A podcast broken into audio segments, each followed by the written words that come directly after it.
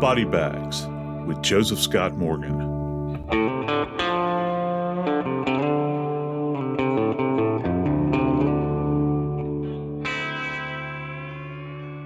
Over the course of my career, I spent a lot of time working for the coroner or working with coroners and training coroners all over the United States. Now, as a college professor, I study them but many people don't know anything about that office. It's ancient and old. I'm Joseph Scott Morgan, and this is Body Bags. Back with me again is my good friend Jackie Howard, executive producer of Crime Stories with Nancy Grace. Jackie, we're going to talk a little bit about coroners today. Well, you're going to have to school me, Joe because we know there are coroners and we know there are medical examiners. So, which do you want to talk about first to explain to me what they are and what's the difference? We got to start with coroners, Jackie, because it's it's one of the biggest questions that that folks, you know, they want to know, you know, what is a coroner because many people don't know. Uh, and of course, you know, it's like any great story. And trust me, the story of coroners is fascinating. Um, you got to start at the beginning. I, I got to tell you, you know, the first time I ever heard the term, you know, when it was, Jackie, I was actually a high school student. And in my high school, they offered a course that was called thanatology, and I, I didn't really know what it was, and uh, I took it as an elective. Wait, say that again. It was called what? Thanatology. Thanatology. Spell that for me. Yes, T H A N. Okay, Than. Okay, go yeah, ahead. Than, thanatology, and actually, it's the study of death and all things involving death. We got to go to graveyards. We got to go to funeral homes, and you know, I, it kind of started an interest on my part about you know what was this world all about and i heard them talking about the term coroner and i didn't know what it meant i just knew that it had something to do with the dead and and through my own, you know, kind of elementary reasoning at that point in time, I thought, well, coroner probably has something to do with the heart, you know, like coronary artery. I, I couldn't be further from the truth. And you have to go all the way back to uh, to a time in England uh, before there was a Great Britain. It was actually the country of England, a standalone country, uh, all the way back to the times of Alfred the Great, one of the first kings of England. And there is evidence that the term coroner was mentioned, but it wasn't actually the word coroner. They actually were referred to back then as crowners. And over the years, that term evolved from the word crowner to coroner. And why why crowner? I, I, think that a lot of people would scratch their heads and wonder. Well, they they were actually the representatives of the crown, and they were they were uh, they were there to hear the pleas. It was called hearing the pleas of the crown, if you will. And there were these three knights that were assigned uh, to this duty. They would travel around and they would essentially work as kind of de facto death investigators, trying to figure out what had happened in that environment. But their their purpose was not to necessarily solve crimes or try to find out rationales. It was to collect money. And that's, you know, some people point to this period in time as when the death tax actually began to to be enforced and to take place. And I think I have a lot of people that have come to me over the years and they'll say, you know, we've heard that it's illegal to commit suicide and that that had actually been on the books at some point in time. And, you know, interestingly enough, it, it was declared at one point in time that it was, in fact, illegal to commit suicide, but it had nothing to do with uh, the destination of your eternal immortal soul, as a lot of people think that it had some kind of connection to the church the thing was was that back during these times if an individual took their own life that means that if this could be proven then every bit of property that they had guess where it would go? It would be forfeited to the crown. So they could collect. So there was like a, a motivation on the parts of these representatives of the crown to go out and certainly make a determination about the cause of death. I really wonder all those years ago if, if, they kind of listed toward a manner of death that would have been qualified as suicide because all the money, all your property, all your livestock would be taken. And it didn't matter what station you held in life. So it would be reverted over to the crown. And, uh, you know, you go forward, you know, a few years from there and, uh, people have heard of Richard the Lionhearted. Uh, well, he was kind of he's kind of the the if you will the the spiritual father, I guess, if you will, or this ancient person that existed during that period of time that kind of formalized the office of crowner slash coroner because he was all fighting crusades and he was not getting money or revenue from the sheriffs. You've heard of the the evil sheriff of Nottingham and the Robin Hood legacy, and that that can be traced back to that period of time. An evil King John that was in place of King Richard. Well, King Richard needed a source of funds, and so he would send these crowners out to collect money on his behalf, so he could continue to prosecute these crusades and ransoms and all of these things that were taking place during that period of time. But after a period of time, the office began to evolve and it just became part and parcel of English common law. And still to this day, it exists. There's certainly a, quite a few years between those days and these. So, what does a coroner do, and how does a coroner get into office? Yeah, it's gonna it's gonna vary uh, from from state to state. Essentially, what the requirements are going to be to be a coroner, and still roughly about half the states in the United States still hold on to this office of coroner. Remember when the British colonies, you know, and uh, you know, you think back to the Massachusetts Bay Colony and these sorts of things. They didn't just leave England behind; they brought English common law with them. And so when they brought all of these offices together and kind of backing up a little bit, that ancient document, the Magna Carta, people don't realize how old these offices are. Actually, I think it's like in the 27th paragraph of the Magna Carta. You can still see it if you look at a copy of it. The word sheriff, bailiff, and coroner are all mentioned in the same line. That's how old these offices are. And it goes back, this goes back to the early 1200s when the Magna Carta was instituted. And so that law came over to the, to the U.S. or to the colonies at that point in time because they had no other framework to kind of go off of, you know, so they were going to maintain this. And so the coroners in, in the U.S., as we see them now, essentially evolved from those early days. And you can go from state to state, and every now and then you'll come across uh, these weird kind of what we refer to as amalgams of, of, coroners and medical examiners and all these sorts of things. And it's really, it gets confusing. But just so folks understand, there in many states, and not all, but in many states, there is no real educational requirement for a coroner. And that's one of the knocks against the system that if you go to run for the office of coroner, um, that you don't have to be particularly degreed in a certain area. But I'll give you an example. As everybody knows, I started my career in Louisiana. Well, Louisiana is a coroner state. That means that each one of the parishes, which are like counties, has its own coroner. But in that state, in order to run for the office, you have to be a physician. You have to be a medical doctor in order to run for that office.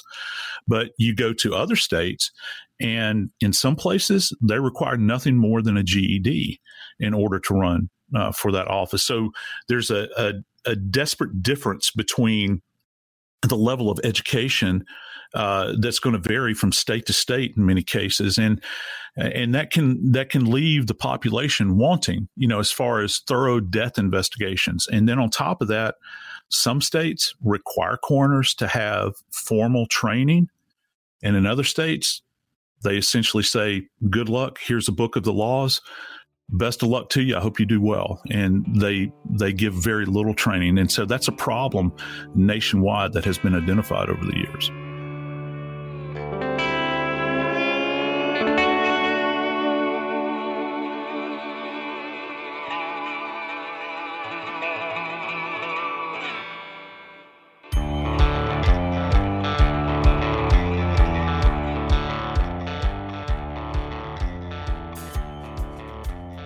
One of the, the tragic things here is that many people never really never really fully appreciate what the coroner does until perhaps a coroner or a coroner investigator shows up at their doorstep to deliver them individually bad news. Can you imagine? That's the first time you ever hear about a coroner, and then suddenly you're kind of plunged into this world where you have to understand what the office does and what they uh, what service they're supposed to provide to families. Once you get elected, is there a class, a certification?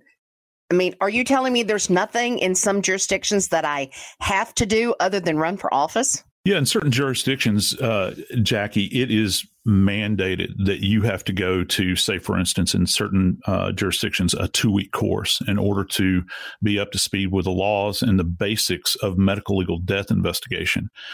But when you compare that level of training to say, for instance, what a physician has to go through that might become a medical examiner, and we can get into that.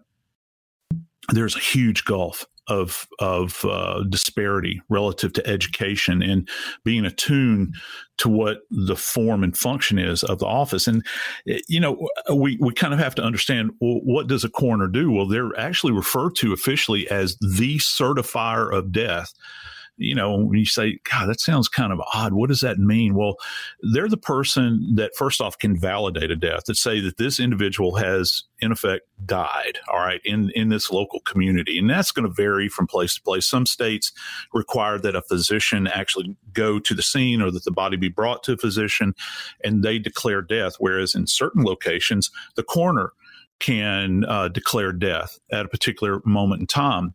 So it's going to be heavily dependent upon state laws.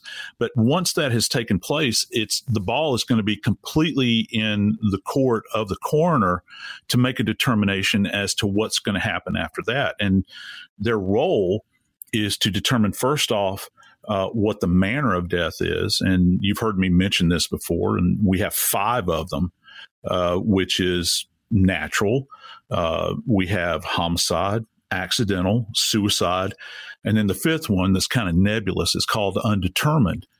And if you'll kind of imagine those five manners of death as a gigantic umbrella, the next the next step that coroners have to do is determine what the cause of death is. So that you know that's going to be things like, uh, say, uh, an acute myocardial infarction, which is you know it's it's medicalese for a heart attack. Okay, part of the heart muscle dies as a result of a blockage. Okay, well, many people in this country, matter of fact, the number one killer in our country is actually heart disease. All right, most people are going to succumb to that. But the question is, can someone, let's say, for instance, let's take uh, let's take a, an acute MI as it's referred to in the vernacular. Can someone die of a heart attack and that be classified as something other than a natural death? Well, the question is, yeah, yeah, that can happen. I've actually handled a case where an individual uh, shocked an old man uh, by, you know, putting a, a, shotgun in the old man's face. And the guy had a heart attack and died. And that young man was tried uh, for murder and was convicted. So, yeah, that can happen. It, it can happen, but more commonly, you know, we begin to think about things like, well, gunshot wounds. Well, what classifications can gunshot wounds fall under? Well, we've got certainly homicide we've got suicide, and then we've got accidental, and then you might have undetermined. So it's up to the coroner to make a determination as to which one of these categories uh, that the cause of death is going to fit under relative to manner.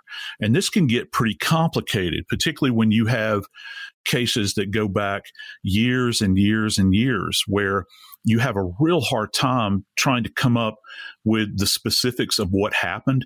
And over a period of time, the individual may, for instance, be layered over with other disease process that have happened. And uh, one of the things that impacted me the most, I think, when I was a very young coroner investigator, is I actually assisted in the autopsy of a gentleman that had been in a nursing home since I think it was like 1946 stateside. And he had been in there since he was like 20, I believe. He finally died in the 80s and he had been paralyzed uh, essentially from his waist down or from his mid abdomen down and had constant care over all these years. And Jackie, one of the tragic things about this is that the reason this gentleman had wound up in the nursing home to begin with was the fact that he had sustained a gunshot wound all those years back, multiple decades back. You know where he sustained that gunshot wound? At the Battle of the Bulge. And that round had actually lodged in his spine against his spinal spinal cord and had paralyzed him. And they didn't have the ability to extricate that round. They figured that it would cause greater harm.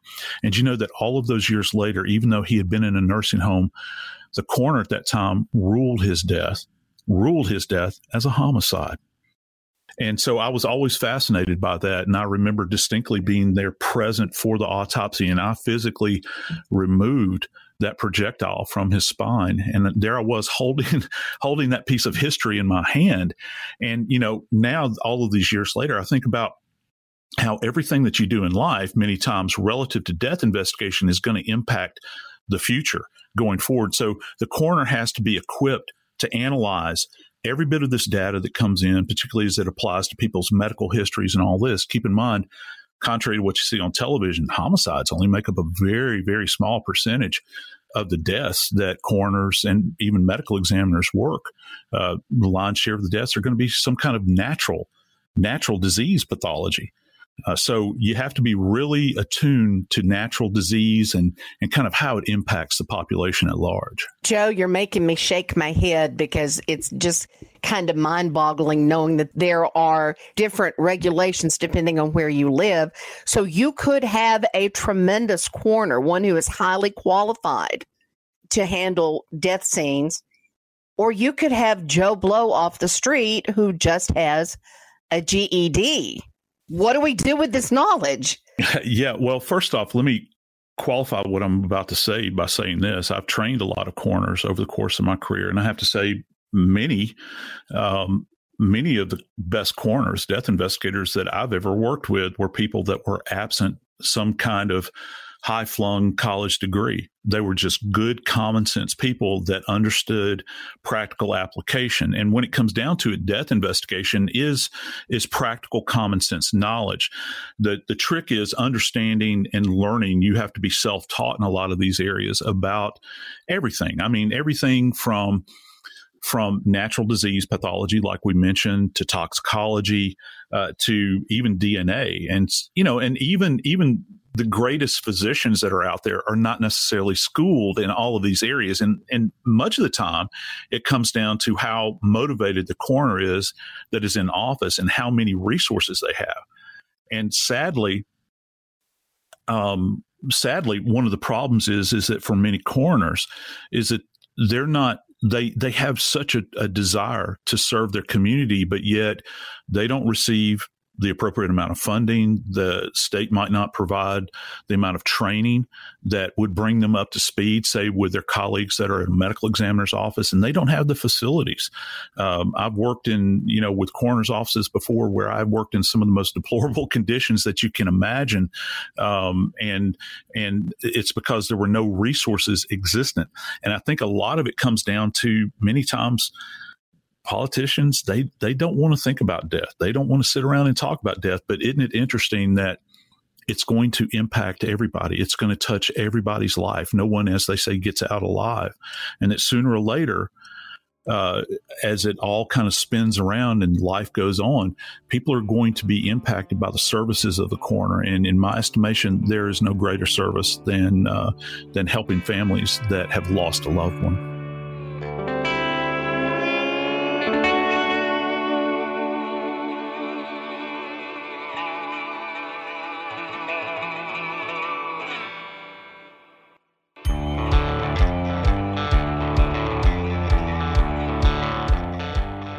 In both coroners and medical examiners over the course of my career.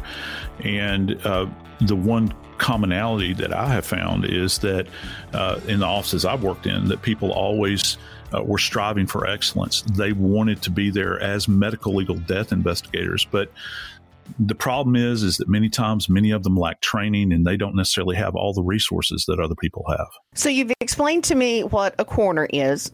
Of course you know i'm going to show my age here and say you know, i used to watch quincy all the time. It was my favorite show with jack klugman.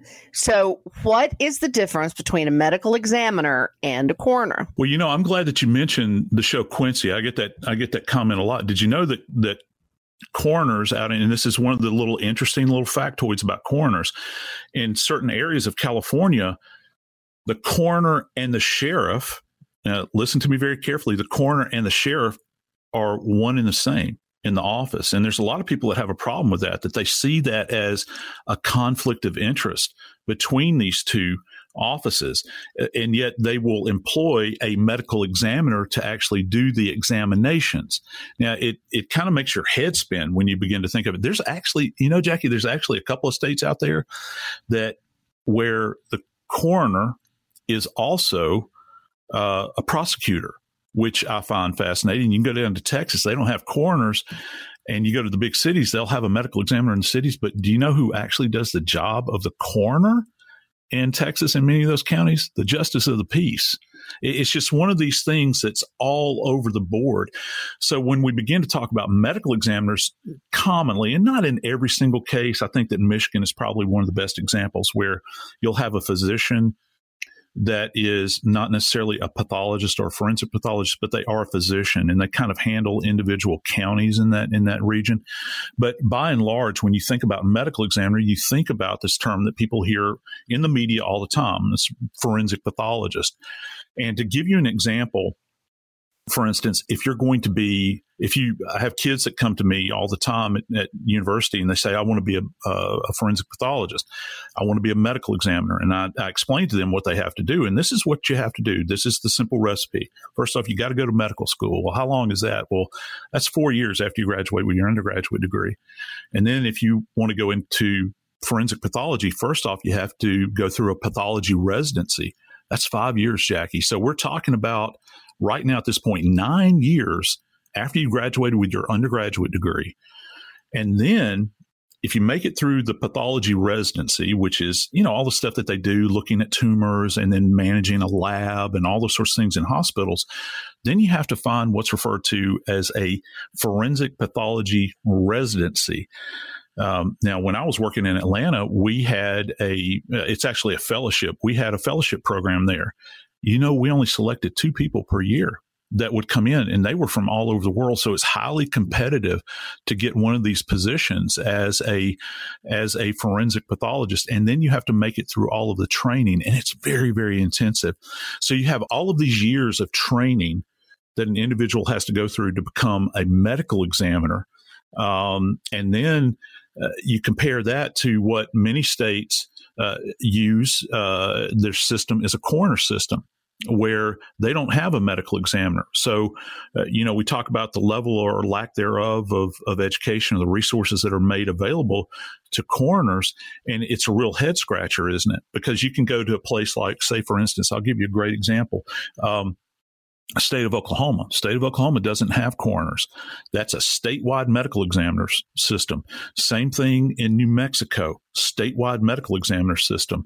You go down to Florida, the state is broken into districts where you have a district medical examiner for all these various areas down in down in Florida, Virginia, the same way. But you go to New York, and New York has still has county coroners in in that area, but they have a state medical examiner. It's very confusing. They have a state medical examiner, and then they have uh, in, of course, New York City, they have the office of the chief medical examiner. So you get these amalgams that are thrown in on top of it, and it it leaves people sitting back, and no wonder they get so confused because the media, I think, many times uses these terms interchangeably. I think you're right. And I also think that you just gave me a whole new respect for the people that I work with day in and day out. I did not realize that it was that intensive to become a, a forensic pathologist. Now, do you have to be certified to be a medical examiner? Well, that's going to be t- dependent upon the state. In, in order to become a medical examiner, or there's, it's not necessarily termed that way as a certification. It, it is there is a board certification so let me kind of break it down for you. First off you have to be an md okay? If we're going with a, a kind of a classic model here you have to be an md a, a, a medical physician. Then you have to be a pathologist which means you have to do that five year residency. Well at the end of that five year residency, these these people have to go through this just intense, intense board certification, and they get certified in what's referred to as anatomical pathology and then clinical pathology. And then after that, there's subdivisions. You can go into blood banking, you can go into histopathology, or you can go into, say, for instance, forensic pathology. And that's a one year fellowship. That's another 365 days of training you have to endure. And then you have to go through another test for that. And there are many people that go through all of that training and they get to the forensic pathology training and they might sit for those boards. Jackie, if you can imagine this, I, have known of people that have sat three and four times and they never pass it because it's that intense. So, you know, when at the end of the day, at the end of that process, you really produce a high quality uh, practitioner at the end. But here's the downside. Um, if after you've gone through all of this training, now, if you're working as a forensic pathologist, you're going to go to work for the government. And you can imagine that you're not going to get paid as well as many of your colleagues say that just stopped with general pathology. And you're going to be undergoing the rigors of court. You're going to be doing autopsies day in and day out. Um, you're going to have to see some of the most horrible things that you can possibly imagine.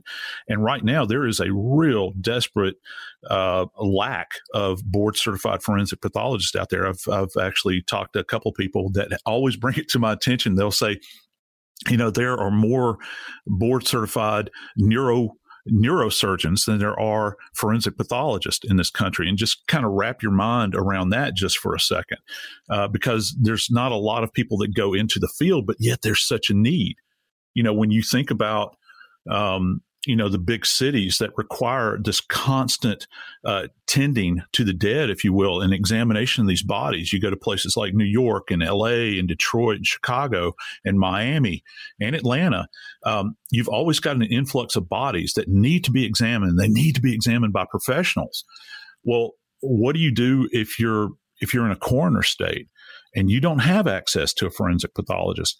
Well, those bodies have to be transported to a location where you can get access to somebody that can effectively do an autopsy and it creates a real real problem. So let's throw a monkey wrench in this joe. Where do you come in in this hierarchy the death scene investigator? Well you know uh, people have asked me that before and you know they they say well you say you work for a coroner you work for a medical examiner. Well yeah i'm i'm what's referred to as a medico legal or was was. I'm a college professor now. But you know, you uh, I, I worked as a medico legal death investigator, and essentially what that means is that just like homicide detectives go out and they are the eyes and the ears of the chief of police, or you can even extend that to the prosecutor because they're looking to prosecute a case of homicide. People like myself are the eyes and the ears of the forensic pathologist in the field. So, you know, you see it on TV where you have these doctors, you know, these forensic pathologists that go out to these scenes and these dramas and all that stuff.